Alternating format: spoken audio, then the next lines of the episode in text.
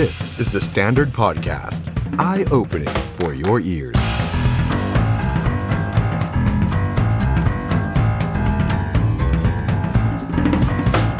สวัสดีครับ ตอนเราคุณผู้ชมเข้าสู่รายการ The Standard Now กับผมออฟชัยนนท์หานคีรีรัตน์ครับ คุณผู้ชมครับ วันนี้เริ่มต้นเดือนใหม่ครับพฤหัสบดีที่ 1 กันยายน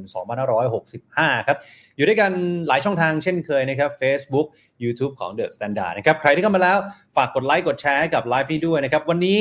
ประเด็นใหญ่ของเราที่จะมาชวนคุยกัน แล้วก็จะมีแขกรับเชิญนะครับ มาร่วมพูดคุยกับเราด้วย ไม่อยากให้พลาดเลยนะครับ นั่นก็คือกรณีการฝากเข้ารับราชการทหารตำรวจ เบื้องหลังปม 10ตำรวจโทหญิงที่ทำร้ายร่างกาย ทหารรับใช้ที่เป็นผู้หญิงเหมือนกัน ลามไปสู่ว่าอ้าวมีแฟนของ 10ตำรวจโทหญิงเกี่ยวข้องด้วยหรือไม่ มีการขุดเบื้องลึกเบื้องหลังนะครับว่า เอ๊ะการรับราชการของ 10ตำรวจโทหญิงมันแปลกๆนะ ของทหารรับใช้ก็แปลกๆนะมีเรื่องวุฒิการศึกษา คือมันลุกลามบานปลายใหญ่โตไปเยอะแยะมากมาย ไปเกี่ยวพันกับหลากหลายวงการ กระทรวงศึกษา กระทรวงอุดมศึกษา สวนะครับ กองทัพตำรวจอ้าวมันยุ่งเหยิงไปหมดจนวันนี้ผมก็อดรนทนไม่ไหว ต้องขอคุยหน่อยนะต้องขอต้องขอจัดเรื่องนี้หน่อยนะครับ เพราะฉะนั้นวันนี้ครับเดี๋ยวมาคุยเรื่องนี้กันกับแขกรับเชิญ 2 ท่านหนึ่งในนั้น อาจารย์วันชัยสอนสิริ สมาชิกวุฒิสภา ในมุมของสวอาจารย์วันชัยว่าอย่างไร อีกมุมหนึ่งมุมของการตรวจสอบครับ คุณธีรชัยพันธุมาศสสบัญชีรายชื่อพักก้าวไกล ในฐานะโฆษกกรรมธิการปปช เดี๋ยวได้รู้กันแน่นอนคุณผู้ชมครับ แต่ว่าก่อนอื่นเลยใครที่เข้ามาแล้ววันนี้พิเศษสุดๆครับเพราะว่าเรามีกิจกรรมมาให้คุณผู้ชมเพื่อนๆได้ร่วมสนุกกันด้วยนะครับ วันนี้มีของรางวัลครับ แจกบัตรรับชมศึกกำปั้น ศิลปะการต่อสู้ด้วยมือเปล่า บนสังเวียนเดือด BKFC Thailand Moment of Truth Presented by สิงห์3นี่ฮะ เออสิงห์นะฮะ กับการถอดนวมขึ้นสังเวียนเดือดของบัวขาวบัญชาเมฆพร้อมกับทัพนักสู้ไทย ผู้ชมขออภัย ขอกระแอมนิดหนึ่งนะฮะ และบรรดาผู้ท้าชิงจาก 9 ประเทศรวม 12 คู่ครับ จัดขึ้นวันที่ 3 กันยายนนี้นะฮะดูตามหน้าจอนะครับ นี่นี่นะฮะสามกันยายนนะครับก็คือวันมะรืนนี้นะครับที่เซนทรัลเวิลด์ครับเวลา 18นาฬิกาเป็นต้นไปครับของรางวัลวันนี้มีทั้งหมด 5 ใบครับรางวัลละ 2 ใบ 2 รางวัล แล้วก็อีก 1 รางวัลครับไปคนเดียวนะสำหรับใครที่นะไม่มีเพื่อนไม่มีแฟนก็ไปคนเดียวได้นะครับอ่าสองรางวัล 2 ใบ 1 รางวัล 1 ใบ รวมแล้ว 5 ใบนะครับที่เราแจกนะครับเอ่อ เปลี่ยนมาจากราชดำเนินนะครับ มาจัดที่เซนทรัลเวิลด์นะครับ ใครอยากได้บัตรนะครับ ร่วมสนุกเข้ามานะครับ ว่าคุณคิดว่าการฝากเข้ารับราชการควรจะหมดไปจากสังคมไทยได้แล้วหรือยังนะครับ พร้อมกับอธิบายเหตุผล แล้วก็ติด hashtag the standard now ง่ายแค่นี้เองนะครับ ก็มีลุ้นของรางวัลของเรานะอะมาร่วมสนุกกันเยอะๆนะครับ ย้ำอีกทีนะฮะคำถามคือการฝากเข้ารับราชการควรหมดไปจากสังคมไทยได้แล้วหรือยัง อธิบายเหตุผลมา ติด hashtag the standard now comment มาคุยกันครับ แล้วก็กด share live นี้ด้วยนะครับอะจะได้ไปชมศิลปะการต่อสู้ที่นำโดยนี่พี่บัวขาวนะสุดยอดนักชกในตำนานของเรานั่นเองนะครับ ย้ำอีกทีว่าจัดที่เซ็นทรัลเวิลด์เวลา 18นาฬิกาในวันที่ 3 กันยายนนี้นะครับ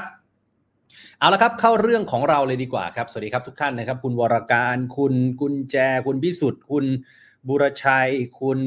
ภูวดล คุณพิเสถียรคุณอำนวย คุณเล็ก คุณธระเทพ คุณบี คุณเห็บหมาน้อย คุณไข่มุกนะครับสวัสดีทุกท่านเลยนะครับ เอาล่ะ วันนี้ครับ เรื่องที่จริง ๆ มันเป็นประเด็นมาตั้งแต่สัปดาห์ที่แล้วนะครับ แต่ว่ามันยังไม่จบง่าย ๆ เพราะว่ามันไปเกี่ยวข้องกับคนมากมายหลากหลายวงการเหลือเกิน กรณี 10ตำรวจโทหญิงที่ไปทำร้ายร่างกายอดีตทหารหญิงรับใช้ ในพื้นที่จังหวัดราชบุรี จนเป็นข่าวเป็นคราว แล้ว10ตำรวจโทหญิงก็ถูกดำเนินคดี ขณะที่แฟนหนุ่มของเธอก็โดนด้วยเหมือนกันนะครับ แต่มันมีประเด็นหลายเรื่องที่ต้องมาคุยกัน ผมจะไล่เรียงเหตุการณ์สั้นๆ ให้เพื่อนๆ ให้ผู้ชมที่อาจจะไม่ได้ตามอย่างใกล้ชิดนะครับ มาดูกันก่อนว่า เอ๊ะที่มาที่ไปของเรื่องนี้มันเป็นอย่างไร เริ่มต้นก็คือว่า 18 สิงหาคมครับ มีอดีตทหารหญิงคนหนึ่งยศ10โท เธออายุ 32 ปีครับ มาแจ้งความกับสพเมืองราชบุรี ว่าเธอเนี่ยถูกทำร้ายร่างกาย และคนที่ทำร้ายร่างกายก็คือนายจ้างของเธอ ซึ่งเป็น 10ตำรวจโทหญิง รวมไปถึงอ้างว่าเป็นภรรยาของสวท่านหนึ่งอ่าแค่นี้ก็คือฮาแล้วนะครับว่าเอ๊ะทหารโดนตำรวจทำร้ายร่างกาย แล้วตำรวจอ้างว่าเป็นภรรยาของสวฟังแค่นี้ก็ตกใจแล้วใช่ไหมครับ แล้วการทำร้ายร่างกายก็คือ มีทั้งเครื่องช็อตไฟฟ้า มีทั้งไม้หน้าสามตีเข้าที่ใบหน้า ศีรษะ หูแขนหัวเข่าข้อมือ เยินครับ เละครับทำอย่างกับเขาไม่ใช่มนุษย์คุณผู้ชมครับ หลังจากนั้นสิบตำรวจโทหญิงคนเนี้ยก็ถูกขุดคุย ถูกเปิดโปงออกมาเรื่อยๆ ความสัมพันธ์ระหว่างสิบตำรวจโทหญิงกับอดีตทหารหญิงรับใช้ คลิปนี้สะเทือนใจมาก ด่าทอนะด่าด่าด่าด่าดา จากนั้นก็เอาเหมือนขวดหรืออะไรเนี่ย เข้าไปตีบริเวณหัวเขาเนี่ยความสัมพันธ์ของสองคนนี้เกิดขึ้นเมื่อปี 59 ตอนนั้นอดีตทหารหญิงเนี่ยเป็นพนักงานในร้านกาแฟ ถูกเชิญชวนให้มาเป็นทหาร โดยวิธีฝากขีดเส้นใต้ตัวโตๆเป็นพนักงานร้านกาแฟ แต่ว่าถูกเชิญชวนให้มาเป็นทหารด้วยวิธีฝากเข้าไปฝึกทหาร จนในปี 63 ผู้เสียหายถูกโอนออกมาจากหน่วยทหาร มาเป็นทหารรับใช้ ที่บ้านของ10ตำรวจโทหญิงคนนี้ หน้าที่ก็คือว่า ดูแลอาหารการกินทำความสะอาดบ้านและงานอื่นๆ10ตำรวจโทหญิงในฐานะนายจ้าง เรียกเก็บเงินเดือนของผู้เสียหายจำนวน 5,300 บาททุกเดือน อะเดี๋ยวเราเพลงแค่นี้แล้วกันนะฮะ ไม่ต้องเพลงซ้ำละมันเป็นภาพความรุนแรงนะครับ ฟังไม่ผิดฮะเรียกเก็บเงินเดือนของผู้เสียหาย 5,300 บาททุกเดือน เงินเดือนเขานะ แต่ว่านายจ้างไปเก็บ บอกว่าเงินเดือนเนี่ยต้องโอนผ่านนายจ้างก่อน ปรากฏ เก็บไปเก็บมาเขาบอกเนี่ยคือค่าดำเนินการการฝากเป็นทหาร รวมๆแล้วเป็นเงินนะห้าแสนบาท ดูฮะ แต่ว่าไอ้เรื่องเงินไม่เท่าไหร่ อะไม่ได้ตังค์ไม่เป็นไร ปรากฏทำร้ายร่างกายหนักขึ้นเรื่อยๆ จนเธอทนไม่ไหว ขอลาออกจากราชการเมื่อ 6 พฤษภาคมและเข้าแจ้งความ ในเวลาต่อมาครับสิบตำรวจโทหญิงที่เป็นนายจ้างมามอบตัว มีพลตำรวจโทสุรเชษฐ์หักพานผู้ช่วยผบตรสอบปากคำเองเลยนะฮะสิบตำรวจโทหญิงนายนี้ ให้การรับสารภาพว่าทำร้ายร่างกายจริง แต่ก็มีใบรับรองแพทย์ บอกว่าเขาป่วยเขามีอาการที่ไม่สามารถควบคุมอารมณ์ตัวเองได้เป็นระยะ แต่ปรากฏในใบรับรองแพทย์ไม่ได้ระบุว่าเป็นโรคอะไร แล้วคนที่เขียนใบรับรองแพทย์มาให้ก็ไม่ใช่แพทย์เจ้าของไข้ ตลอดระยะเวลาการสอบปากคำเธอร้องไห้เสียใจขอโทษ สุดท้ายญาติพยายามยื่นหลักทรัพย์ประกันตัว แต่ศาลไม่อนุญาตให้ประกันตัวครับ เนื่องจากว่าคดีข้อหามันหนักจริง ๆ ข้อหาที่หนักที่สุดก็คือค้ามนุษย์ สิ่งที่สิบตำรวจโทหญิงคนนี้ทำคือค้ามนุษย์ทำให้ผู้ถูกกระทำได้รับอันตรายสาหัส และอาจเป็นอันตรายต่อชีวิต โทษปรับ 8 0 0แสนถึง 2 ล้าน หรือจำคุกตลอดชีวิต โทษหนักนะครับ โทษสูงมาก ประเด็นต่อมาก็คือว่าโอเค เราจับคนทำผิดได้แล้วว่าตำรวจหญิงคนนี้เป็นคนทำร้ายร่างกายทหารหญิง แต่มันมีข้อสงสัยมีข้อวิพากษ์วิจารณ์ในสังคมไทยเยอะแยะมากมาย ไล่เรียงไปทีละประเด็นก่อนจะไปถึงแขกรับเชิญของเราหนึ่งสิบตำรวจโทหญิง ปัจจุบันอายุ 43 ย่างเข้า 44 รับราชการตำรวจมาเพียง 5 ปี หมายความว่าเธอเพิ่งจะรับราชการตอนเธออายุ 39 แต่ไปกลางระเบียบ อายุของคนที่จะมารับราชการตำรวจได้ต้องไม่เกิน 35คำถามคือว่าทำไมเธอถึงได้รับราชการตอนอายุ 39 มีใครฝากเธอมา เธอมาเป็นตำรวจได้ยังไง เรื่องนี้ทางสำนักงานตำรวจแห่งชาติก็ชี้แจงว่าสิบตำรวจโทหญิงคนนี้ใช้วุฒิปวส ด้านบัญชีเข้ามา แล้วตอนนั้นคือตำแหน่งเนี้ยมันเป็นที่ต้องการมาก หาคนมาทำยาก มันก็พอจะมีข้อยกเว้นอยู่บ้าง ที่จะเข้ามาได้ จริงๆข้อยกเว้นที่ชัดที่สุดก็คือว่า คนที่จะเข้ามาเมื่ออายุเกินเนี่ยคุณต้องเป็นลูกของตำรวจที่เสียชีวิต ซึ่งสิบตำรวจโทหญิงคนนี้ก็ไม่ใช่อีก แต่สตชก็พยายามอ้างว่าตำแหน่งมันขาดแคลนไอ้ตำแหน่งบัญชีเนี่ยมันไม่มีคนทำแล้วคนนี้วุฒิปวสด้านบัญชีพอดี ก็เลยต้องรับสิบตำรวจโทหญิงคนนี้เข้ามา ปรากฏข้อเคลือบแคลงสงสัยยังไม่หมดนะฮะทำบัญชีได้แป๊บเดียว ย้ายไปกอรมนภาคสี่ส่วนหน้า เอาแล้วไปเกี่ยวอะไรกันนะเอาตกลงไม่ขาดแล้วเหรอบัญชี ใช่ไหมฮะกลายเป็นว่าก็ไม่ได้ทำบัญชีแล้ว เท่านั้นไม่พอครับสิบตำรวจโทหญิงคนนี้ย้อนกลับไปสามปีก่อน มีตำแหน่งในกรรมธิการของวุฒิสภา เอาไปโผล่ในวุฒิสภาอีก มีตำแหน่งอย่างน้อยสองชุดหนึ่ง เป็นที่ปรึกษากิตติมศักดิ์ประจำคณะกรรมธิการ ลงวันที่ 28 กันยายน ปี 62ตำแหน่งนี้ไม่ได้รับค่าตอบแทน เบิกค่าใช้จ่ายไม่ได้ แต่อีกตำแหน่งหนึ่งอันนี้น่าสนใจมากคุณผู้ชมครับ เป็นนักวิชาการประจำกรรมธิการ ลงวันที่ 3 ตุลาคม 62คำสั่งแต่งตั้งนี้เกิดขึ้นห่างเพียงแค่ 6 วัน จากตำแหน่งแรกตำแหน่งนี้มีเงินให้เดือนละ 6,000 บาท เบิกค่าใช้จ่ายได้อีกสำหรับการดูงานและสัมมนา นี่ฮะ คุณผู้ชมครับ เหตุการณ์ทั้งหมดนี้เป็นข้อสงสัยที่สังคมตั้งคำถามมากมายซะเหลือเกิน กับสิบตำรวจโทหญิงคนนี้ เท่านั้นไม่พอ ยังมีเรื่องวุฒิการศึกษา วุฒิการศึกษาของสิบตำรวจโทหญิงคนนี้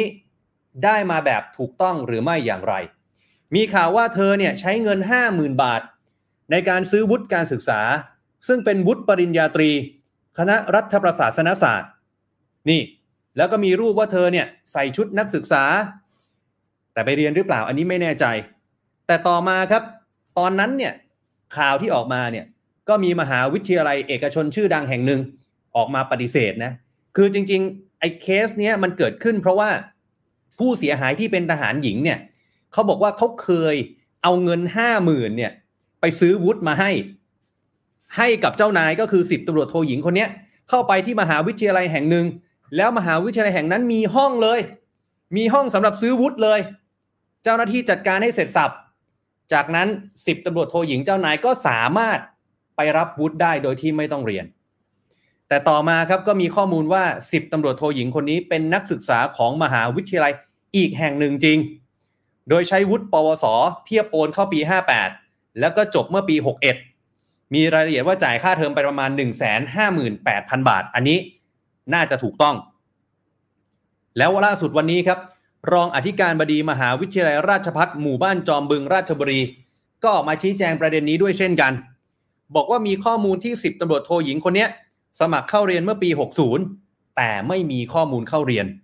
ปี 61 สมัครเข้าเรียนสาขานิติศาสตร์ ก็ไม่มีข้อมูลเข้าเรียน แล้วก็พ้นสภาพเมื่อปี 61 เอาละสิ มันก็ยังเป็นประเด็นที่หลายคนก็ยังสงสัย กี่วงการแล้วครับ วงการราชการตำรวจ ทหาร การศึกษา ขออีกสักวงการแล้วกัน วงการสวฮะวุฒิสภาวุฒิสมาชิก เพราะว่ามีข้อมูลว่าสิบตำรวจโทหญิงคนนี้มีความใกล้ชิดกับสวท่านหนึ่งและเป็นหนึ่งในการให้ปากคำจากปากของสิบตำรวจโทหญิงเองนะครับ ก็เลยต้องไปตรวจสอบต่อว่า สวมีส่วนรู้เห็นกับสิบตำรวจโทหญิงคนนี้เรื่องอะไรบ้าง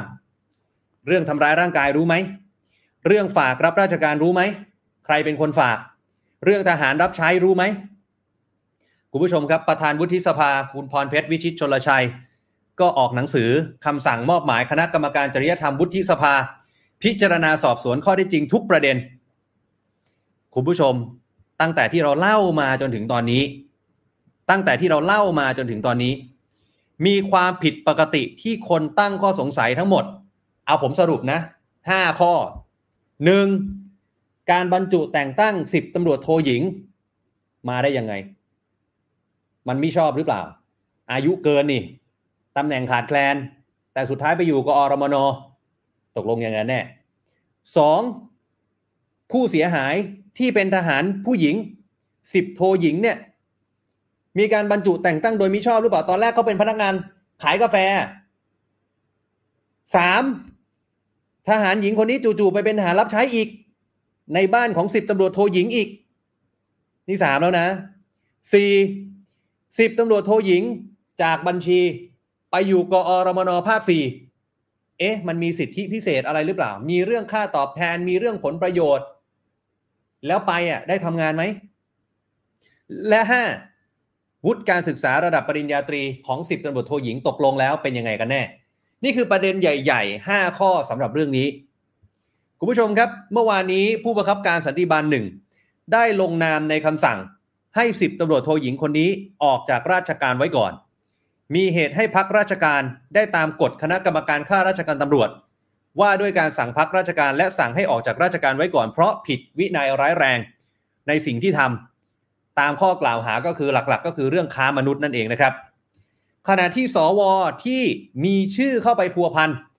ตอนแรกก็ยังไม่มีการเปิดเผยรายชื่อออกมา สวท่านหนึ่ง สวทอทง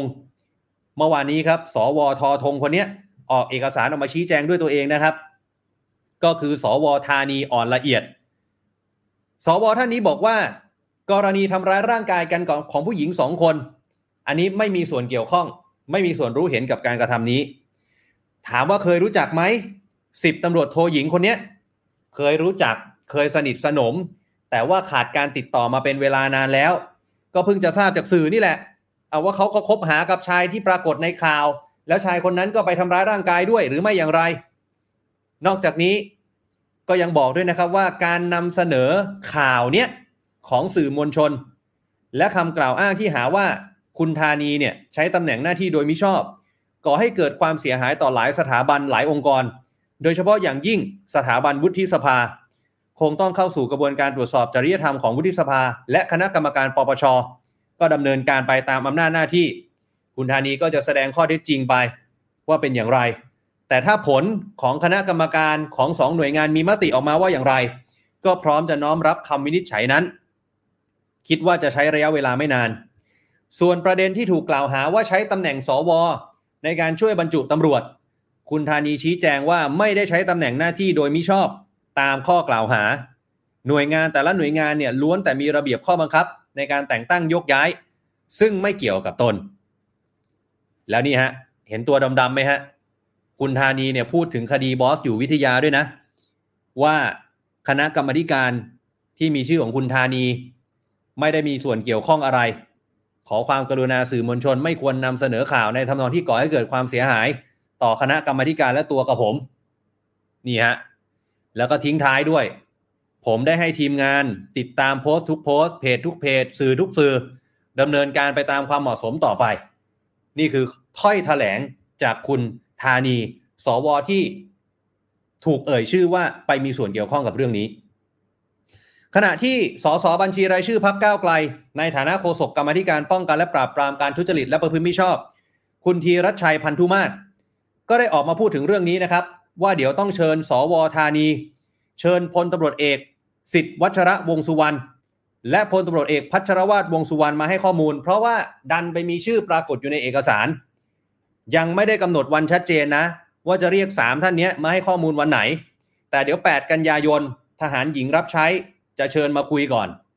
ทนายความจะเชิญมาคุยก่อน เบื้องต้นผู้ที่มีส่วนเกี่ยวข้องคาดว่ามีมากกว่า 20 คนที่จะเชิญมา คุณผู้ชมครับ ย้อนกลับไป รองประธานวุฒิสภาคนที่หนึ่งพลเอกสิงห์ศึกสิงห์ไพรเคยให้สัมภาษณ์ ในฐานะประธานคณะกรรมการจริยธรรมวุฒิสภาบอกว่า เอ๊ะในคำร้องของคุณวัชระเพชรทองอดีตสสประชาธิปัตย์ยื่นกับประธานรัฐสภาให้ตรวจสอบให้สอบสวนเรื่องนี้ ผู้ยื่นไม่ได้ระบุผู้ถูกร้องอีก ก็เลยไม่สามารถไปไล่สอบสวนหาข้อมูลได้ว่าจะเป็นใคร จะไปเหมารวมว่าเป็นสวก็ไม่ได้ นี่ฮะ คือผมเข้าใจว่าสมัยนั้นเนี่ย ย้อนกลับไปตอนหลายวันก่อนเนี่ย คุณวัชระแกคงไม่ได้ระบุชื่อนะฮะคงไม่ได้ระบุชื่อว่า สวท่านนั้นเป็นใคร รองประธานวุฒิสภาแกก็เลยออกมาบอกแบบนี้ว่าอะไปไล่สอบสวนก่อนละกัน เพราะว่าจะไปเหมารวมก็คงจะไม่ได้นะครับ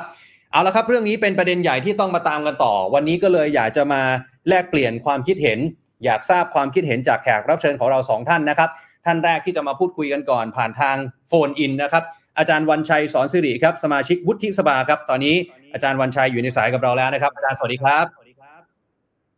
สวัสดีครับ ผมวันชัยสอนสิริครับ ครับ อาจารย์ครับก่อนอื่นเลยเนี่ยคดีนี้มันก็เกิดขึ้นมาเป็นข่าวเป็นคราวได้หลายวันแล้ว แต่ว่ามันก็มีหลายเรื่องที่ดูเป็นประเด็นที่สังคมให้ความสนใจ โดยเฉพาะเรื่องของการฝากรับราชการ อาจารย์เรื่องแบบนี้ อาจารย์อยู่ในแวดวงการเมืองมา แวดวงกฎหมายมา มันมีมานานแล้วใช่ไหมอาจารย์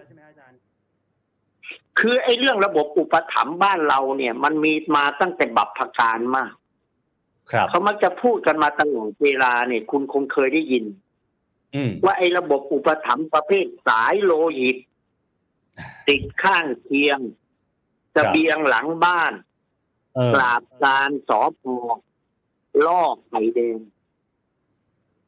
เคยได้ยินไหมครับ เนี่ยก็แปลว่าไอ้ระบบอุปถัมภ์ในระบบราชการเราเนี่ย คนไหนอืมที่เป็นลูกหลานลูกท่านหลานเธอเขาเรียกว่าสายโลหิตก็โอเคคุณก็จะเห็นว่าลูกท่านหลานเธอได้รับราชการมีตำแหน่งแห่งหน สืบกันเหมือนสายโลหิตครับ และติดข้างเคียงก็แปลว่าคนใกล้ๆตัวนั่นแหละ อีกประเภทหนึ่งเสบียงหลังบ้านก็คือประเภท สินบาทคาดสินบนเอาเงินมาให้ เพราะฉะนั้นเราจะได้ยินกันว่าตำแหน่งนั้นกิโลเท่านี้เท่าแหน่งนี้กิโลเท่านั้นนะฮะเราเรียกว่าเสบียงหลังบ้านนะครับอืมหรือกราบการสอพอก็คอยรับใช้คอยเอ่อ พูดดีสอพอนะฮะเออและสุดนี่ท้ายเลยและท้ายสุด ล่อไข่แดง หรือเอาไข่แดงมาล่อประเภทครับที่คุณได้ข่าวว่าอยู่ๆเนี่ย ไปได้ลูกสาวท่านก็อืมสามารถมีตำแหน่งของผลได้ใหญ่โตเขาเรียกว่าล่อไข่แดงอ๋อหรือประเภทถ้าเป็นผู้หญิง ก็เอาไข่แดงมาให้ล่อ อืม ก็สามารถที่จะไต่เต้าที่คุณได้ยินคำว่าไต่เต้าหรือเต้าไต่ทั้งหมดอันนี้ก็มีจริงไม่ใช่เป็นเรื่องพูดเล่นครับ เป็นเรื่องที่มีอยู่จริงในระบบราชการประเทศไทย เพียงแต่เราจะพูดกันตรงไปตรงมาหรือไม่เพราะฉะนั้นกรณีเจ๊นุชก็ไม่ใช่เป็นคนสุดท้ายหรอก ก่อนเจ๊นุชหรือจะเป็นเจ๊อะไรไม่ว่าจะเป็นเจ๊จิ๋มเจ๊อะไรมีมาก่อนหน้านี้ทั้งนั้นครับคนบางคนคุณเห็นว่าทำมาค้าขายกับหน่วยงานราชการ ผู้หญิงบางคนสามารถสร้างความร่ำรวยได้ อืมก็เพราะแบบนี้แหละครับจะติดต่อค้าอาวุธจะติดต่อทำไอ้นู่น จะติดต่อค้าขายธุรกิจจะประมูล การก่อสร้างนู่นนี่นั่น นี่คือที่อืมไข่แดงนี่ก็เข้าไปเกี่ยวข้องบางครับคนเป็นถึงรัฐมนตรี บางคนเป็นถึงตำแหน่งใหญ่โต บางคนมีเยอะแยะไปหมดเหมือนแม้แต่ดารานักร้องศิลปินคุณก็รู้อยู่เพราะฉะนั้นเรื่องเหล่านี้ผมจึงถือว่าเรื่องของเจนุชฮะเป็นเรื่องที่มีอยู่แล้วในระบบราชการประเทศไทย เพียงแต่ครับมันจะเปิดใต้คมหรือฝีจะแตกหรือเปล่าเท่านั้นเองอืมคือครับอาจารย์อาจารย์กำลังจะบอกว่ามันเป็นเรื่องปกติที่มีมานานแล้ว แต่ว่าจริง ๆ แล้วปัญหาแบบนี้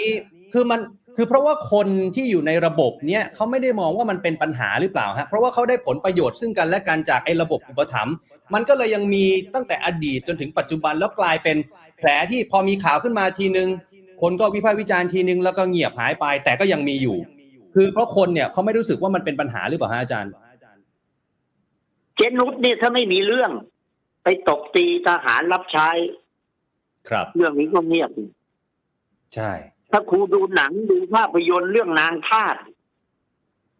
จากนางทาสเนี่ยพอได้จะเจ้านายคุณหลวงคุณพระขึ้นมากลายเป็นคุณหลวงคุณหญิงขึ้นมาเลย ครับ เหมือนกัน เพราะฉะนั้นผมจะบอกว่า เรื่องเหล่านี้ถ้าจะเอากันให้ใสบริสุทธิ์ยุติธรรมจริง ๆ มันเป็นระบบที่ไม่ถูกต้องนะคุณอืม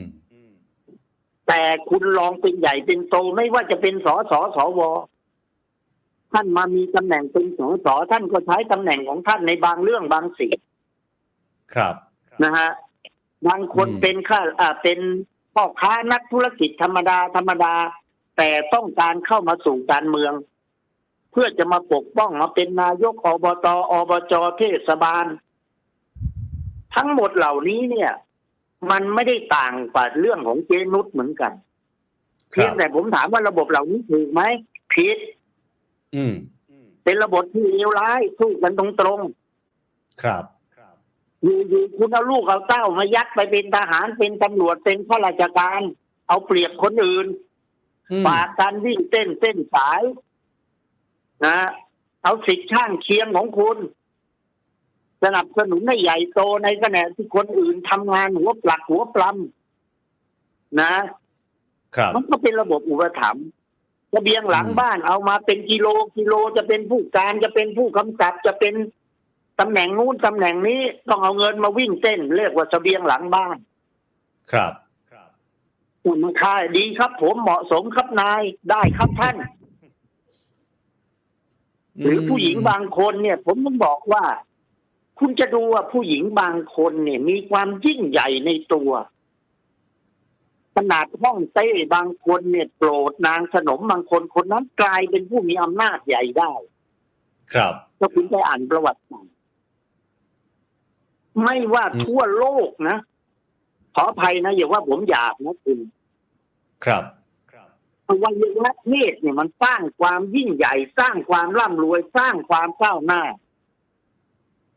ประสบความสำเร็จได้อย่างมากมาย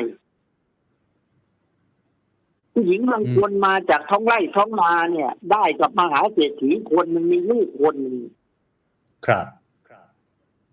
กลายเป็น มหาเศรษฐีย่อมย่อมๆคนหนึ่ง เออ ถามว่าเธอมีอะไร ครับครับเธอคมีรับอะไร เออบางคน ไม่ได้มีอะไรเลยอะ เออ แต่แต่มีขึ้นเลยเป็นใหญ่เป็นอโตวัยวะเพศผมเออกำลังจะบอกว่า นี่ถ้าเรามาพูดกันตรงๆอย่าว่าเอาอย่าว่าผมหยาบคายเลย เชิญฮะอย่าว่าผมหยาบคายขออภัย ครับ พระสงฆ์องค์เจ้าทั้งหมดเนี่ยนะถ้าตัดเรื่องเพศเรื่องกามออกคุณจะไม่มีข่าวเรื่องอรัชชีจะไม่มีข่าวเรื่องมัวหมองเรื่องสันเขื่อนใด ๆ ทั้งสิ้น ครับพระพุทธเจ้าเองท่านตรัสว่าผู้หญิงเนี่ย เป็นอันตรายต่อพรหมจรรย์อืมและคนเนี่ย ถ้าไม่สามารถละจากการกิเลสได้ ไม่สามารถไปสู่โลกุตละจนกระทั่งถึงขั้นพระนิพพานได้ ครับแม้ว่าไอ้ตัวผู้หญิงกามกิเลสเนี่ยคุณว่าเรื่องเล็กไหมอืมไม่ใช่เรื่องเล็กเลยนะผมครับสมัยเคยเรียนเป็นมหาเป็นเรียนผมเคยเป็นมหาปรริญญานี่เคยเรียนกรรมบทคนหนึ่งมันสำเร็จฌานเป็นฤาษี เหาะได้อะครับ เห็นผู้หญิงแก้ผ้าอย่างนั้นน่ะตกเลยอะเป็นไงคุณคิดดูจบเลย เออ อาจารย์ฌานหลุดผมขอฌานหลุดอะครับ ผมผมเพราะขอฉะนั้ขันดนิดนึงผมบอกว่า ครับครับครับอะเชิญเชิญอาจารย์ต่อให้จบก่อนถ้าคุณจะขัดอะไรคุณคุณอยากจะขัดอะไรเชิญ ผมจะขัดนิดนึงอาจารย์ว่าอะแต่ว่าเพื่อความเป็นธรรมนิดนึงแล้วกันนะฮะว่า ก็จะมีนักการเมืองบางท่านนะฮะเขาก็จะบอกว่าการที่เขาแต่งตั้งคนใกล้ชิดมาเนี่ยอะไม่ว่าจะเป็นผู้หญิงหรือผู้ชายเนี่ย บางคนเขามีความสามารถในการทำงานจริง ๆอะประเด็นนี้อาจารย์ว่าไงฮะไอ้แบบนี้ผมก็ไม่ได้ว่านะเพราะจริง ๆ ทุกคนพักการเมืองไม่ว่าจะเป็นข้าราชการทหารตำรวจ ถ้าเวลาคุณรัฐประหารมาคุณก็เอาพวกกัน เพราะรู้จักกัน เวลาคุณมาเป็นพักการเมืองที่มาจากการเลือกตั้ง แล้วแต่งตั้งตำแหน่งต่าง ๆ คุณก็เอาพวกกัน อืมนะ เวลาคุณจะทำอะไรมีตำแหน่งแห่งหนคุณก็จะเอาคนข้างเคียงเพียงแต่เอาความสามารถเราไม่ว่างแต่ครับเป็นประเภทเอาเอาประเภทที่บางคนมันไต่เต้าหรือเต้าไต่ขึ้นมา ที่ผมมักใช้คำว่า สุดท้ายที่เขาใช้คำว่าสายโลหิตติดช่างเคียงเสบียงหลังบ้าน กราบการเขาพอล่อไข่แดงเออไอ้เนี่ยเป็นเรื่องอันตรายคือครับคือลำพังเนี่ยถ้าคนขออภัยนะ ผมไม่ได้ว่าเจนุสถ้าเจนุสแกเป็นคนมีความรู้มีความสามารถ มีความเฉลียวฉลาด จบการศึกษาจริงมีอะไรกับอะไรจริงฮะแล้วเรา แต่งตั้งให้เป็นนู่นเป็นนี่มันก็ไม่มีปัญหาอะไร อืม แต่ถ้ามาด้วยวิธีทางลัดโดยใช้ความเป็นผู้หญิง ครับ แล้วไต่ตู้เข้ามาสู่ตำแหน่งแห่งหนขึ้นมาไอ้อย่างนี้ผมว่าเป็นเรื่องไม่ถูกต้องนะฮะอืมแต่ถามว่าครับมันมีไหมในสังคมไทยคุณก็จะได้ข่าวบ่อยๆ นักศึกษาอยากได้เกรด ก็มีอาจารย์ชั่วๆทครับเออ่า คนบางคนอยากจะมีตำแหน่งเจริญก้าวหน้าสองขั้นสามขั้นผู้ก็บังยอมคับทำบัญชาทำเอ่ออือมนะฮะครับบางคนอาจารอยากได้เป็นนู่นเป็นนี่นักร้องอยากได้ประสบความสำเร็จอยากได้ มีชื่อเสียงดาราอ้าวให้ผู้กำกับให้คนที่จะปลุกปั้น เพราะฉะนั้นทั้งหมดเนี่ย ผมถึงบอกว่า มันก็เกิดมาแล้วผมก็เชื่อว่าไม่ใช่เจ๊นุชจะเป็นคนสุดท้าย แล้วอืมอาจจะมีเจ๊อะไรต่อมีอะไรแล้วก็จะมีเจ๊จิ๋มอยู่นะซึ่งก็คจะรับมีครับอยู่เรื่อยๆครับเพราะฉะนั้นเจ๊อาจารย์จิ๋มจะมีส่วนอย่างสำคัญในเรื่องเหล่านี้ตลอดไปนะครับ อืมอืมอืมนะครับอาจารย์ครับ ผมขออนุญาต ว่าผมขออนุญาตถามโดยตรงครับอาจารย์ว่าในฐานะที่อาจารย์เนี่ยก็ก็เป็นสว เป็นสมาชิกวุฒิสภา โดยประสบการณ์ของอาจารย์ที่อยู่ในแวดวงการเมืองแล้วเนี่ย อาจารย์เคยเห็นคนรอบตัวนำคนใกล้ชิดมาทำงานไหมฮะ หรือตัวอาจารย์เองเคยแต่งตั้งใครที่เราไว้เนื้อเชื่อใจ ให้มาช่วยงานเราอะไรอย่างเงี้ยอาจารย์เคยไหมฮะผมเคยแต่งตั้งลูกขึ้นมาเป็นผู้ปฏิบัติงานของผม แล้วก็ครับถูกสังคมเขาตำหนิว่ากล่าว อืม เราก็เลิกตั้งอันนั้นก็ไม่เอาเลย ก็เลยอ๋อต้องไปเอาคนอื่นทั้งนั้นคเพรับราะฉะนั้นโดยหลักเราก็อยากมาได้คนใกล้ชิดนั่นแหละ นะฮะอืมแต่เราไม่ได้เอาคนมาโดยการมาแลกเปลี่ยนคือหมายความว่าคุณจะต้องมาเป็นคนของฉันจะต้องมาล่อไข่แดง เอาไข่แดงมาล่อแล้วฉันจึงจะให้ตำแหน่งไอ้อย่างนี้ผมว่าดูมันดิบไปหน่อยเพราะฉะนั้นไอ้การที่พูดง่ายๆว่าไอ้การที่ มันเสียเนื้อเสียตัวกันแล้วก็แลกกับตำแหน่งแห่งหนเนี่ย แม้ว่าบางคนมันอาจจะเจริญก้าวหน้าหรือสร้างความร่ำรวยได้ ครับแต่คือว่ามันหยาบไปหน่อย มันมันหยาบไปนะฮะอืมคือไอ้การที่จะขายเนื้อขายตัวเพื่อความเจริญเนี่ย มันควรจะขายกับที่อื่นแต่ไม่ควรจะมาขายอยู่กับระบบราชการ แล้วผมว่าผู้หญิงก็ดูถูกตัวเองไป ผู้ชายก็ดูถูกผู้หญิงกันเกินไปนะฮะอืมหมายความครับว่าเราจะให้ตำแหน่งหนึ่งหนแล้วเขาจะต้องมาเสียเนื้อเสียตัวให้เรา และผู้หญิงเองอยากจะเจริญก้าวหน้าก็ต้องมาเสียเนื้อเสียตัวให้เขาผมว่าทั้งสองคนเนี่ย มันต่างฝ่ายต่างดูถูก ระบบราชการดูถูกตัวเอง และก็ดูถูกย่ำยีคนอื่นศักดิ์ศรีความเป็นมนุษย์ ซึ่งมันดูดูดูต่ำเกินไป ซึ่งไม่ควรจะเกิดขึ้น ครับ อืมอืมอืมอาจารย์คือตอนเนี้ยในข่าวที่ออกมาเนี่ยหลายคนก็อาจจะไม่เข้าใจว่าอะส่วนงานราชการส่วนใหญ่เนี่ยเขาก็ต้องแข่งขันสอบเข้ากันมานะฮะแล้วกว่าจะสอบกันเข้ามาได้เนี่ยมันก็ยาก แต่ว่าไอ้ที่เป็นข่าวเป็นคราวเนี่ยมันมาจากการแต่งตั้ง ทีนี้ประชาชนคนทั่วไปเขาก็จะงงว่า เอ้าทำไมแบบนี้ถึงแต่งตั้งได้ เออ แล้วทำไมเข้ามาง่ายจังเลย ในมุมของอาจารย์อาจารย์คิดเห็นยังไงกับเรื่องนี้ฮะ ก็ระบบพวกพ้องระบบอุปถัมภ์อย่างที่ผมบอก ครับ ก็ระบบอุปถัมภ์ช่วยเหลือเกื้อกูลซึ่งกันและกัน แล้วก็รู้จักกัน นะซึ่งระบบแบบเนี้ยพวกคุณคนรุ่นใหม่ อยากจะลื้ออยากจะล้างก็ผมก็สนับสนุนนะครับมันจะได้ดูก่อให้เกิดความเป็นธรรมบ้านเมืองมันมีระบบอะไรที่มันฝังลากลึกที่จะต้องแก้กันเยอะอะนี่ก็เป็นเรื่องหนึ่งครับ ซึ่งเราเองบางทีเราก็หลายคนก็น้อยเนื้อต่ำใจนะว่าทำไมเราไม่ได้เป็นใหญ่เป็นโตวะเราไม่ได้เป็นนักการเมืองใหญ่ๆว่าลูกเราจะได้เป็นนั่นเป็นนี่คือต้องสอบเกือบเป็นเกือบตาย นะอืมโอ้โหลำบากแล้วสายเลือดสายตาเลือดตาแทบกระเด็นยังไม่ได้เลย แต่บางครับคนบางคนไม่เห็นมีอะไรดูลอยไปลอยมาอ้าว เป็นร้อยตีร้อยโทร้อยเอกซะแล้ว ครับ ก็หาเหตุหาช่องหามุมในการ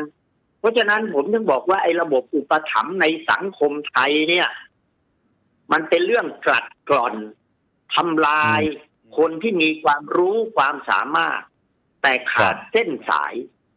อืมเพราะฉะนั้นถ้าใครจะมาทำลายเรื่องพวกนี้ได้ ล้างได้ฮะผมเชียร์ผมดีสเลยนับสนุนนะ โอเค ครับ ได้ครับ อาจารย์ครับ วันนี้รบกวนสอบถามอาจารย์เท่านี้นะครับ เดี๋ยวไว้โอกาสหน้าเชิญอาจารย์มาพูดคุยกันใหม่นะครับ ขอบคุณนะครับอาจารย์ครับ สวัสดีครับ ยินดีครับ ยินดีครับครับ ครับ สวัสดีครับ ครับคุณผู้ชมครับนี่คืออาจารย์วันชัยสอนสิริครับ สมาชิกวุฒิสภานะครับ ก็อาจารย์ก็ชัดเจนนะครับ ในตัวของอาจารย์เองก็เคยมีประสบการณ์ แต่งตั้งลูกชายมา แล้วก็โดนเสียงวิพากษ์วิจารณ์ไปเยอะ หลังจากนั้นก็ไม่ทำอีกเลยนะครับ แล้วอาจารย์ก็ชูมือเห็นด้วยนะครับว่าไอ้ระบบอุปถัมภ์ระบบพวกพ้องเนี่ย ควรจะหมดสิ้นไปจากสังคมไทยได้แล้วนะครับ แขกรับเชิญอีกหนึ่งท่านนะครับ ที่จะมาร่วมพูดคุยกันนะครับ นั่นก็คือคุณธีรัชชัยพันธุมาศครับสสบัญชีรายชื่อพักก้าวไกล ในฐานะโฆษกกรรมธิการปปชครับ คุณธีรชัย สวัสดีครับ ครับ คุณธีรชัยเปิดไมค์ให้ผมนิดนึงครับ ครับสวัสดีครับคุณออฟครับสวัสดีรับโอเคชัดเจนแล้วครับผมอ้าวก่อนอื่นเลยผมขออนุญาตถามถึงกระบวนการสอบสวนของกรรมธิการว่าในขณะนี้เนี่ยความคืบหน้ามันไปถึงไหนแล้วครับ เพราะว่าในคำร้องที่ยื่นมาเหมือนว่าจะไม่ได้ระบุผู้ถูกร้องอย่างชัดเจนหรือเปล่าฮะเอ่อเรื่องนี้มันเป็นเรื่องที่กรรมาธิการเห็นพ้องว่าเราจะนำขึ้นมาพิจารณานะครับ เองครับ นะครับ ไม่ใช่เรื่องของผู้ร้องเข้ามา เนื่องจากเป็นเป็นเรื่องที่สำคัญและมีคนสนใจนะและเป็นเรื่องที่เกี่ยวข้องกับอ่าอ่าโครงสร้างของประเทศด้วยนะจำเป็นที่ต้องตรวจสอบความจริงให้ปรากฏนะครับเรื่องนี้ครับครับครับซึ่งซึ่งการทำงานในส่วนของกรรมธิการเนี่ยมันมันยากไหมฮะเพราะว่าเห็นว่าต้องเรียกคนมากกว่า 20 คนมาชี้แจง แล้วก็หลาย ๆ คนเนี่ยก็มีตำแหน่งแห่งหนที่ใหญ่โตอย่างเงี้ยฮะไม่ยากครับ เคยเคยทำมาหลายเรื่องครับ เรื่องสอบนายกเรื่องบ้านด่วนสอบออบิ๊กป้อม เรื่องนาฬิกาหรูสอบอคุณธรรมนัทนะครับอสอบของคดีบอสอยู่วิทยาสอบอีกหลายเรื่องครับ เราเราสอบมาหมดแล้ว ก็ไม่ได้มีปัญหายากเย็นอะไร เราก็ทำตามกระบวนการของเรานะครับ เราเรามีวิธีการอ่าทำความจริงให้กฎในการแสวงข้อเท็จจริงของเรา ซึ่งเราค่อนข้างจะหลังจากทำมาประมาณสักสามปีเศษเนี่ยนะครัรับบ ก็จะมีเชี่ยวชาญทีมงานเราก็เก่งขึ้นอะไรขึ้นนะครับ พัฒนาในการที่จะมีมุมมองในการที่จะเรียกใครมาจะสอบจะแสวงหาพยานหลักฐานยังไงเนี่ยค่อนข้างจะดีขึ้นมีประสิทธิภาพเพิ่มขึ้นครับ ครับครับคุณธีรชัยผมรบกวนนิดนึงนะฮะว่าเดี๋ยวผมขออนุญาตเปลี่ยนเป็น phone in เพราะว่าเสียงผมสะท้อนไปมามากเลย แล้วเสียงคุณธีรชัยมันเบาไปหน่อย เดี๋ยวให้ทีมงานติดต่อเปลี่ยนเป็น phone in นะครับ ตอนนี้นะครับได้ได้ครับโอเคครับอะเดี๋ยวมาคุยกันต่อครับ เดี๋ยวให้ทีมงานจัดการก่อนนะครับ อีกสักครู่นะฮะ ก็เดี๋ยวจะได้มาดูในขั้นตอนของการตรวจสอบนะฮะว่าเรื่องที่เกิดขึ้นนะสิบตำรวจโทหญิงกับทหารรับใช้เนี่ยตกลงแล้วตอนนี้จะไปยังไงต่อนะครับ สังคมให้ความสนใจจับตามองอย่างมากเลยนะครับ เรื่องของการฝากเข้ารับราชการ เพราะว่าอย่างที่เรารู้กันนะฮะคือคนเฒ่าคนแก่หลายๆคนเนี่ยเขาก็มีความเชื่อว่าการรับราชการเนี่ยมันเป็นหนทางที่ก้าวหน้าในชีวิต แต่ว่ากว่าจะสอบได้เนี่ยมันก็ยากซะเหลือเกินกว่าจะ ขยับขึ้นไปทีละตำแหน่งกว่าจะเติบโตเนี่ยฮะแต่ด้านมีบางคนที่ไต่เต้าได้อย่างรวดเร็วนะครับอะคุณธีรชัยตอนนี้พร้อมแล้วนะครับ เดี๋ยวกลับมาเป็นรูปแบบโฟนอินกันนะครับ คุณธีรชัยได้ยินชัดเจนไหมครับตอนนี้เอ่อชัดเจนครับชัดเจนครับ โอเค เสียงคุณธีรชัยชัดเจนขึ้นแล้วนะครับอะต่อเนื่องจากเมื่อสักครู่ที่ผมถามไปนะฮะว่าเราจะเรียก 20 กว่าท่านเข้ามาชี้แจงประเด็นหลัก ๆ ที่จะสอบถามใน 20 กว่าท่านเนี่ย คือเรื่องอะไรบ้างครับ เพราะว่ามันมีเรื่องที่สังคมสงสัยเยอะมากเลยครับ ในกรณีเนี้ยครับครับมีประมาณทั้งสี่สี่ถึงห้าประเด็นนะครับ ประเด็นที่ครับหนึ่งคือในเรื่องของกรณีมีการทำร้ายร่างกาย เป็นเรื่องที่ตำรวจเนี่ยเขารับเรื่องไปดำเนินการ แล้วเราเพียงแค่ดูดูว่าทำครบถ้วนหรือเปล่า ก็ไม่ได้มีอะไรมากเพราะเป็นหน้าที่ตำรวจในควรทำนะครับ ประเด็นที่สองคือเรื่องการฝากนะครับ ว่ามีจริงหรือไม่นะครับ การที่สิบโทหญิงสิบโทเอ่อสิบตำรวจโทหญิงสิบตำรวจเอ่อทหารเนี่ย เข้ามาในเป็นตำรวจเป็นทหารได้ โดยกระบวนการปกติหรือไม่ปกติอย่างไรนะครับ มีการครับเข้าโดยกระบวนการที่อ้างว่ามีเอ่อวุฒิขาดแคลนขาดแคลนอันนี้อืมจริงหรือเปล่า หรือว่ามีการฝากเข้ามานะครับ หรือมีการแข่งขันขาดแคลนแต่แข่งขันกันนะอะไรเงี้ยซึ่งกรณีอย่างนี้ผมเชื่อว่าประชาชนอยากรู้ เราก็ต้องต้องทำความใช่เช็คครับกฎการที่เอาเอ่อทหารไปเนี่ย ปกติทำงานอยู่ร้านกาแฟนะครับ อยู่ๆก็เป็นทหารได้เลย แล้วก็ ไม่ต้องทำงานมารับใช้ในสิบตำรวจได้เลยกรณีอย่างนี้ทหารเข้าได้ยังไงครับ มันมีวิธีพิเศษเลยครับ อยู่ๆคนอืมทั่วไปเข้าได้เลยต้องผ่าสอบผ่านเลยหรือเปล่า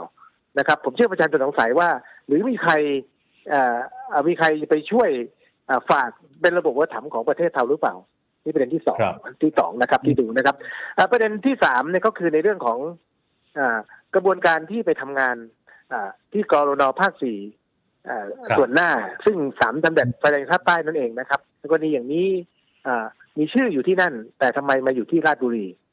นะครับ กรณีอย่างนี้อาจจะขยายไปถึงในกรณีของกรนทั้งหมด หรือหน่วยงานทั้งหมดที่มีชื่อ ซึ่งมีข่าวว่าประมาณทั้งสามสิบเปอร์เซ็นบ้างห้าสิบเปอร์เซ็นบ้างที่ไม่อยู่ในที่มีชื่ออยู่แต่ตัวจริงอยู่ที่อื่น เป็นบัญชีผี ไอ้นี่จริงหรือเปล่า เราจะใช้กรณีเฉพาะไปสู่กรณีทั่วไป เพื่อในการที่จะทำให้ มีการเปลี่ยนแปลงในส่วนนี้นะครับ ซึ่งอาจจะเป็นอันใกล้หรืออันไกลก็แล้วแต่ แต่เราจะปักบุตรตรงนี้เพื่อเพื่อเพื่อทลายในส่วนนี้ออกไป ประเด็นถัดมาก็คงเป็นเรื่องของการนำทหารไปรับใช้นะครับ ซึ่งในส่วนของตัวทหารสิบโทหญิงไปรับสายถึงหญิงที่เป็นเรื่องแปลกนะปกติทหาร เราเคยดูหนังในอดีตเรื่องผู้กองยอดรักเห็นไหมครับ มีผู้กองกับไอ้พันไอ้อ่ำอะไรเงี้ยนะครับ ซึ่งเป็นทหารซึ่งเป็นเรื่องสนุก เป็นเรื่องวัฒนธรรมที่ผูกเอ่อเห มือนกับเรื่องปกติแต่จริงๆไม่ปกตินะครับ ในประเทศที่พัฒนาแล้วเนี่ยจะจะไม่มีแบบนี้นะเอาทหารเกณฑ์เข้ามาบ้าง แต่งตั้งเข้ามาแล้วมารับใช้ตัวเองที่บ้าน ใช้เงินหลวงในการจ่ายนะครับ แล้วก็ไม่ต้องทำงานทหารต้องเป็นทหาร ไม่ใช่มารับใช้ในส่วนนี้นะครับ และนี่ยิ่งแล้วไปใหญ่มารับใช้กับสิบตำรวจโทซึ่งเหมือนกับมีอะไรถึงต้องไปรับใช้ในส่วนนี้นะครับ ซึ่งตรงเนี้ยก็เป็นส่วนหนึ่งที่เราจะใช้กรณีเฉพาะไปสู่กรณีทั่วไป ประเด็นถัดมาคือเรื่องสมาชิกวุฒิสภาเนี่ยมีการแต่งตั้งที่ปรึกษากิติมศักดิ์นะครับอ่าหรือที่ปรึกษาอื่น ๆ เนี่ย มันมันมันถือว่ามีความชอบธรรมหลักการในการตั้งที่ปรึกษาเนี่ย จะต้องคำนึงถึงหนึ่งมีความรู้ความสามารถคือมีคุณวุฒิที่ดี มีความสามารถมีความเชี่ยวชาญเฉพาะด้าน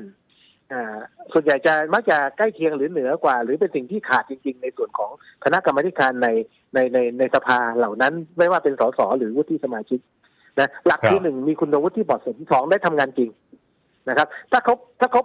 องค์ประกอบตรงนี้ตั้งไม่จะไม่ว่าจะเป็นใครนะครับ ผมไม่ไม่ซีเรียสว่าเป็นใครนะครับแล้วจะเป็นใครก็ได้จะเป็นญาติจะเป็นอะไรก็ได้ แต่มีความรู้สามารถจริงและทำงานจริงตั้งได้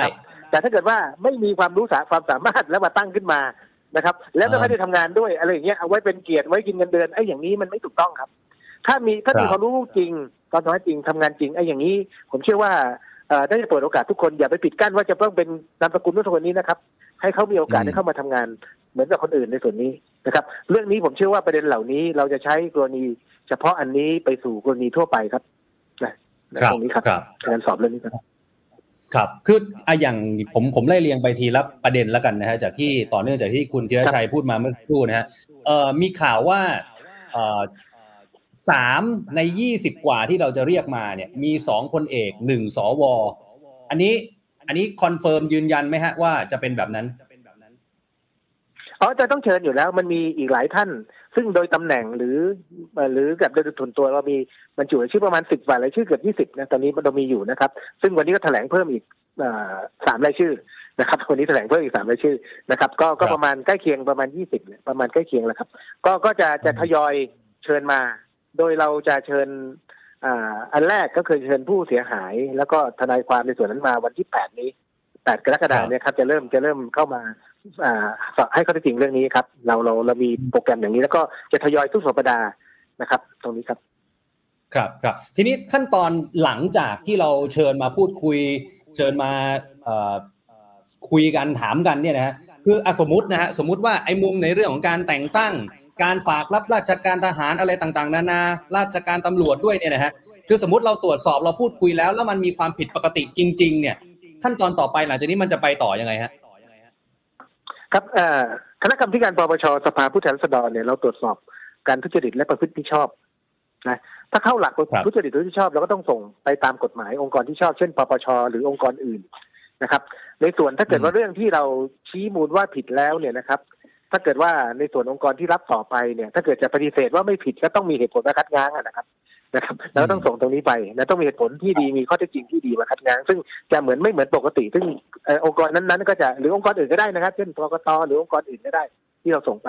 นะซึ่งซึ่งถ้าเกิดกรรมการปชได้ได้ตรวจสอบเรียบร้อย บอกว่าผิดถูกแล้วเนี่ย ถ้าส่งไปแล้วเนี่ย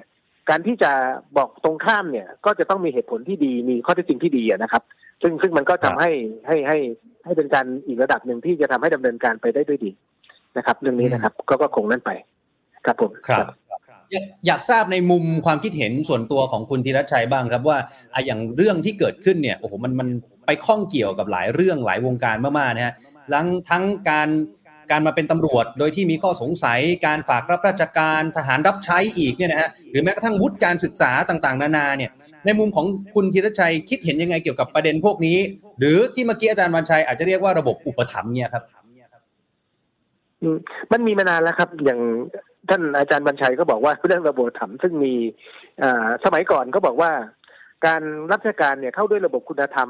เติบโตด้วยระบบอุปถัมภ์นะครับนี่มีมาดำนานแล้วนะครับ แต่กรณีอย่างนี้เข้าด้วยระบบอุปถัมภ์เติบโตด้วยระบบอุปถัมภ์แล้วก็มีบารมีด้วยระบบอุปถัมภ์ซึ่งมันก็เป็นเออเรื่องที่น่าจะทำว่าจริงหรือจริงอะนะฮะอ่าซึ่งอืมซึ่งก็ก็ดูอะก็ก็ต้องดูแล้วผมเชื่อว่าประชาชนไม่อยากให้มีระบบนี้เกิดขึ้นนะอยากให้ทุกคนเท่ากันนะครับ ถ้าจะเข้ารับราชการก็ต้องแข่งขันเท่ากันในกติกาที่เท่ากันนะอย่ามีอืมช่วยใครคนใดคนหนึ่ง ลูกท่านหลานเธอเอ่อคลิกใครเข้าง่ายกว่า อะไรเงี้ยมันคงไม่ได้หรือมีความสัมพันธ์อันดีกับใครแล้วก็ช่วยไป นะครับ ช่วยให้เข้าได้ ช่วยให้มีบารมีมีอำนาจวาสนาได้ อันนี้ มันน่าจะไม่ใช่สิ่งที่ถูกต้องในสังคมระบอบประชาธิปไตยและในประเทศที่เจริญและพัฒนาแล้วนะครับ ส่วนอีกเรื่องหนึ่งคือเรื่องที่ร้ายแรงก็คือเรื่องที่บัญชีผีอะที่เอาชื่อไปไว้อืมแล้วตัวเองไม่ทำงาน และกินภาษีประชาชน และได้สิทธิพิเศษอื่น ๆ การเลื่อนตำแหน่งได้บำนาญได้บำนาญมากกว่าคนอื่นไอ้อย่างนี้มันเรื่องที่เลวร้ายเลยนะครับ มันไม่ใช่เรื่องครับที่ปกติต้องทลายเลย พวกนี้มันมันไม่ใช่เรื่องที่จะปล่อยให้มีอีก แต่ผมเชื่อว่าประชาชนทั้งประเทศอยากให้ล้างสิ่งเหล่านี้ เราจะเดินไปจะจะทำตรงเนี้ยให้มันให้มันดีขึ้น ไม่ว่าจะได้ระดับไหนนะครับ เพราะการครับการที่ลากมานานเนี่ยจะจะล้มทีเดียวมันก็อาจจะไม่ง่ายนัก แต่เราจะเดินเพื่อเปิดทำความจริงให้ปรากฏอืมแล้วก็สิ่งเหล่านี้จะทำให้สังคมเนี่ย สังคมเนี่ยจะจะช่วยทำให้มันเกิดการเปลี่ยนแปลงโดย โดยปิดล้อมคนที่ได้ประโยชน์ตรงนี้ให้ให้คลายตัวและไม่กล้าทำและเมื่อเรามีอำนาจเราก็จะแก้ไขอย่างเบ็ดเสร็จครับ นะครับครับตงนี้ครับก็มีคำถามจากพี่น้องประชาชนที่ดังขึ้นมาอีกรอบในช่วงที่มีข่าวนี้นะครับว่า เอ๊ะทำไมชุดทำงานในสภาเนี่ย สสสวเนี่ยคนรอบตัวเนี่ยถึงมาจากการแต่งตั้ง ถ้าอย่างรับราชการอื่น ๆ ส่วนใหญ่เนี่ยเขาก็ต้องสอบแข่งขันกันนะกว่าจะได้เป็นก็เลือดตาแทบกระเด็นใช่ไหมฮะแต่ว่าชุดทำงานในสภานี่มันมันเหมือนกับว่ามันง่ายซะเหลือเกินอะคุณธิชัยตรงเนี้ย ครับงานงานงานสภาเนี่ยโดยหลักแล้วเป็นงานการเมืองนะครับ ไม่ใช่งานราชการครับครับงานการเมืองต้องการความคล่องตัวและอ่าความคล่องตัวนะครับ และความไว้ใจสองสองเรื่องนี้อ่าสำคัญนะครับหนึ่งเอ่อความความคล่องตัวคือต้องหาคนที่มีคล่องตัวสามารถเรียกใช้ง่าย ไว้ใจได้นะครับ แล้วก็ครับมีความสามารถในส่วนเนี้ยมันจะต้องมีตรงนี้เข้ามาเป็นส่วนสำคัญ เพราะมันจะมีความลับมีความเร็วอะการเมืองคือความเร็วนะครับ แต่ถ้าเป็นกฎหมายเรื่องความชัวร์ความแน่นอนนะช้าไม่เป็นไรกฎหมายแล้วต้องเอาให้ชัวร์ให้ช้า แต่ถ้าเป็นเรื่องการเมืองต้องเร็วคมชัดโดนกล้าหาญเนี่ยต้องต้องมีแต่นั้นคนที่จะมาทำงานด้วยจะต้องหนึ่งมีความรู้ความสามารถ หรือมีความไว้ใจนะอืมแล้วก็มีความตอบสนองต่อการที่จะทำงานได้เร็ว มันจะจะไม่เหมือนราชการจะแตกต่างกันมากเลยนะครับกรณีอย่างนี้อาจจะเป็นลักษณะพิเศษ ซึ่งไม่ใช่ระบบราชการ ก็คงจะใช้อีกรูปแบบหนึ่งเพียงแต่ว่าการที่จะใช้ตรงนี้เนี่ย จะเอาคนที่ใกล้ชิดหรืออะไรก็ก็ไม่ใช่เรื่องแปลก ในต่างประเทศก็มีมิฉะนั้นตระกูลต่างๆ ที่เขามีทายาทอ่าขึ้นมาทำอ่าเขาได้ฝึกกันนะครับนะแต่สำคัญคือหนึ่งมีความรู้สามารถจริงหรือไม่ทำงานจริงหรือไม่แค่นั้นเองครับต้องมีตรงนี้แค่นั้นเองครับ ถ้ามีตรงนี้ไม่เป็นไรถ้าเกิดว่าไม่มีความรู้สามารถไม่จริงไอ้อย่างนี้ไม่ใช่ละหรือเอาเงินมาแต่งตั้งเพื่อกินเงินเดือนไอ้อย่างนี้ไม่ใช่ละนะครับ หรือหรือหรือว่าเอาเด็กมาฝากไว้นะแล้วให้คาคาไว้มีบารมีไปแบ่งที่อื่นไอ้ก็ไม่ใช่ละครับนะครับ ในส่วนนี้เออต้องแยกให้ดีครับ ผมเชื่อว่าอ่าอ่า ถ้าถ้าเข้าใจตรงนี้แล้วใช้อย่างประโยชน์คือ เอาคนที่ทำงานจริง และเก่งจริงเข้ามาจะได้ประโยชน์มากครับในการทำงานการเมืองครับ ครับครับ แต่ว่าในในความเป็นจริงแล้วเราจะไปตรวจสอบนี่มันจะลำบากไหมครับว่าเอ้าเราจะรู้ได้ยังไงว่าคนนี้อะเป็นเด็กฝาก แล้วมีความสามารถหรือไม่มีอะไรอย่างเงี้ยฮะมันมันมันจะลำบากในการตรวจสอบหรือเปล่าฮะเอ่อบุคคลภายนอกอาจจะตรวจสอบยากครับ แต่บุคคลภายในรู้ว่าใครเด็กฝากใครทำงานไม่ทำงาน อย่างในกรรมาธิการอ๋อเดียวกันเนี่ยรู้เลยว่า ใครเด็กฝากใครเด็กที่ทำงานจริง เพราะมันจะปรากฏครับต่อการทำงานในส่วนนี้ครับ แต่ว่าอ่ามันเป็นความรับผิดชอบของแต่ละบุคคลนะนะครับ แต่ว่าจะไปบอกว่าต้องเป๊ะอย่างนู้นผมว่าไม่ง่าย ไม่ง่ายนะครับ จะไปออกกฎห้ามคนนู้นก็ไปไปปิดกั้นอีกคนหนึ่งนะครับนะห้ามคนหนึ่งก็จะไปปิดกั้นอีกคนหนึ่งนะเช่นบอกว่าห้ามคนมีนามสกุลเดียวกันมาทำงานการเมืองแต่งตั้งเครื่องนี้ไอ้ก็ไปปิดกั้นสิทธิ์เขาอีกถูกไหมครับอืมนะในส่วนนี้หรือว่าก็ปิดกั้นเขาอีกใช่ไหมเขาก็มีสิทธิ์ที่จะมาทำงาน ไปปิดกั้นเขาได้ยังไงนะหรือว่าอ่าจะต้องมีอย่างนู้นนี้เป็นการกฎเกณฑ์มากแต่ว่าเราปล่อยอย่างนี้แต่ดูตรวจสอบเป็นความรับผิดชอบผมเชื่อว่าถ้าเกิดสังคมตรวจสอบดีๆว่าใครเอาคนไม่ทำงานไม่มีความรู้จริงเข้ามาทำงานไอ้ตัวเนี้ยเขาจะถูกถูกสังคมตำหนิแล้วก็บางทีแรงกว่าเรื่องกฎหมายด้วยนะครับนะอืมแรงกว่าด้วยครับอืมอืม ครับครับเมื่อเมื่อสักครู่คุณคุณธีรชัยบอกว่าอ่าในงานในสภาเนี่ยใช้การแต่งตั้งคนใกล้ชิด หรือว่าคนที่ไว้ใจเนี่ยเพราะว่างานการเมืองเนี่ยมันต้องอาศัยความคล่องตัวความรวดเร็วใช่ไหมครับ แต่ทีนี้เอ่อบางคนเขาก็ตั้งคำถามว่าเอาระบบระบบราชการที่มันช้าที่มันเต่าคลานเนี่ยเราเราให้นักการเมืองไปเปลี่ยนระบบราชการได้ไหมฮะให้มันรวดเร็วขึ้น อะไรอย่างเงี้ยเราใช้เราใช้แบบเดียวกันได้ไหมฮะในทางปฏิบัติหรือมันไม่ได้ ในมุมของคุณธีรชัยและระบบราชการมันมันมีระบบต้องไม่มีระบบกฎหมายนะครับอืมการบริหารจะไม่เหมือนกันนะการจัดการการเมืองกับบริหารบ้านเมืองมันไม่เหมือนกันนะครับ การเมืองต้องอืมเร็วการเมืองเป็นเรื่องของอำนาจ การสวมอำนาจและการใช้อำนาจเพื่อประโยชน์ของประชาชน หรือบางคนอาจจะคิดส่วนตัวก็ได้นี่การเมือง แต่ราชการเนี่ยคือการการต้องดูแลทุกสุขของประชาชนในส่วนนี้นะครับ มันมันมีส่วนหนึ่งคือหลักความแน่นอน ต้องต้องมีข้อเจนแน่นอนก็ต้องมีอิงกับกฎหมายไม่มีกฎหมายต้องมีความชัวร์เมื่อกี้บอกว่าอ่า การเมืองกับกฎหมายมันต่างกันนะกฎหมายต้องอาศัยความครับแน่นอนความชัวร์นะครับ อาจจะมีกระบวนการนั้นนะเพื่อเพื่อเป็นขั้นตอนแต่ว่าเพราะไอ้เทอะทะช้าอย่างเงี้ยเราสามารถทำให้เร็วขึ้นได้นะอยู่ที่หัวอะจัดจัดระบบให้มันมันตรวจสอบตรงดุลกระตุ้นให้เรามีแรงจูงใจอะไรเงี้ยมาใช้ระบบบริหารทั่วไปมาใช้ได้ แต่แต่จะเร็วเหมือนการเมืองน่าจะไม่ถึง ไม่ถึงขั้นนั้น แต่ว่ามันก็จะทำให้เร็วกว่าเดิมมีประสิทธิภาพมากกว่าเดิมได้ ถ้าผู้นำอ่าเข้าใจเรื่องระบบการบริหารเข้าใจโครงสร้างการบริหารที่ดีนะครับสามารถจัดการได้ครับให้เร็วขึ้นได้ครับ ครับครับการแต่งตั้งเอ่อคนอาจจะใช้คำว่าคนใกล้ชิด หรือว่าคนไว้ใจมาเป็นตำแหน่งต่างๆ รอบตัวของอ่าบรรดานักการเมือง หรือกรรมาธิการหรือใครก็แล้วแต่เนี่ยนะครับเออมันควรจะมีการกำหนดคุณสมบัติไหมฮะทุกวันนี้มันมีกำหนดคุณสมบัติไหมครับ มีครับมีครับ มีส่วนใหญ่จะเป็นเอ่อเพราะแต่ถ้าเกิดระดับแค่ผู้ช่วยธรรมดาเนี่ยอาจจะเอ่อไม่ไม่สูงมีนักนะครับ ไม่ไม่สูงก็มีมีมีมีมีแต่ไม่สูงนักคุณตะวันแต่ว่าถ้าเกิดเป็นระดับเอ่อผู้เชี่ยวชาญ ระดับนักวิชาการเลยเนี่ยจะจะมีคุณสมบัติจะจบปริญญาโทจบนั่นจะมีครับมีครับนะมีมีครับหรือไม่แต่ว่าตำแหน่งที่ปรึกษาคีรีประศักดิ์ไม่มีนะครับ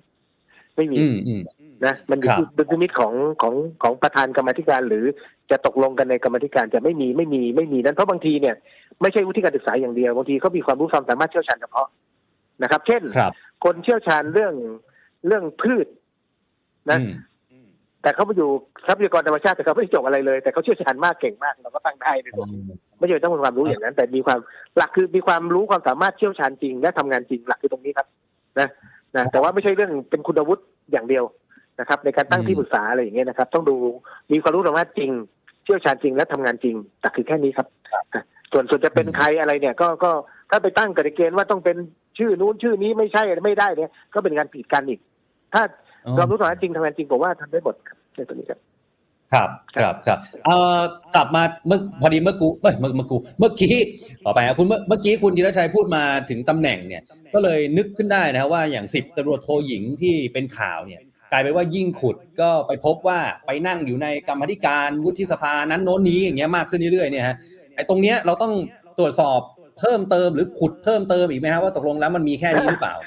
อ่าตรวจตรวจ ตรวจทั้งระบบเลยครับ ตอนนี้ผมวันนี้ก็มีการอ่าอ่าให้กรรมาธิการมีมติให้กรรมกรรมมติกรรมาธิการปชให้มีหนังสือไปยัง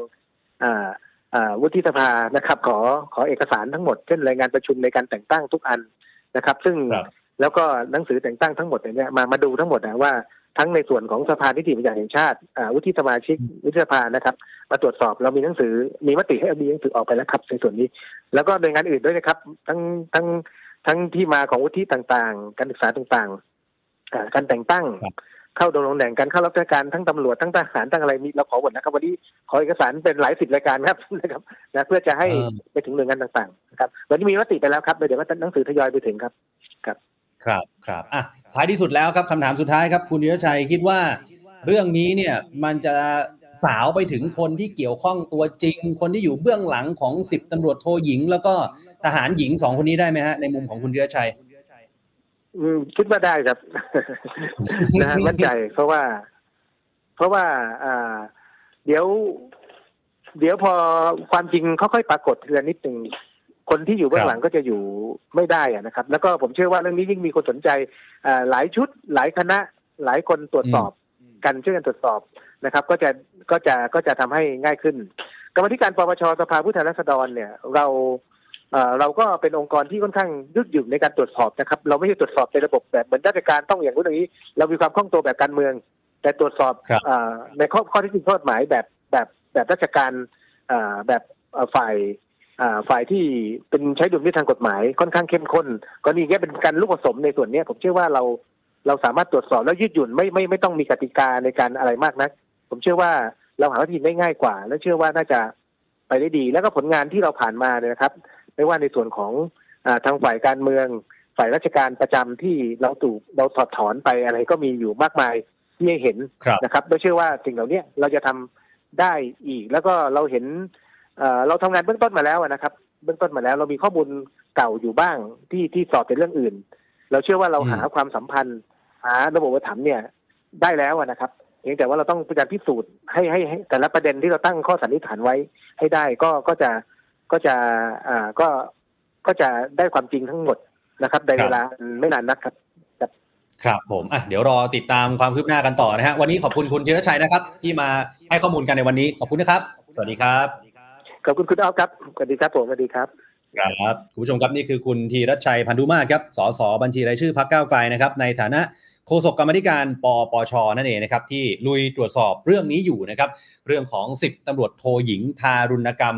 ทหารรับใช้ผู้หญิงนะครับ เป็นประเด็นที่สะเทือนสังคมจริง ๆ นะฮะว่า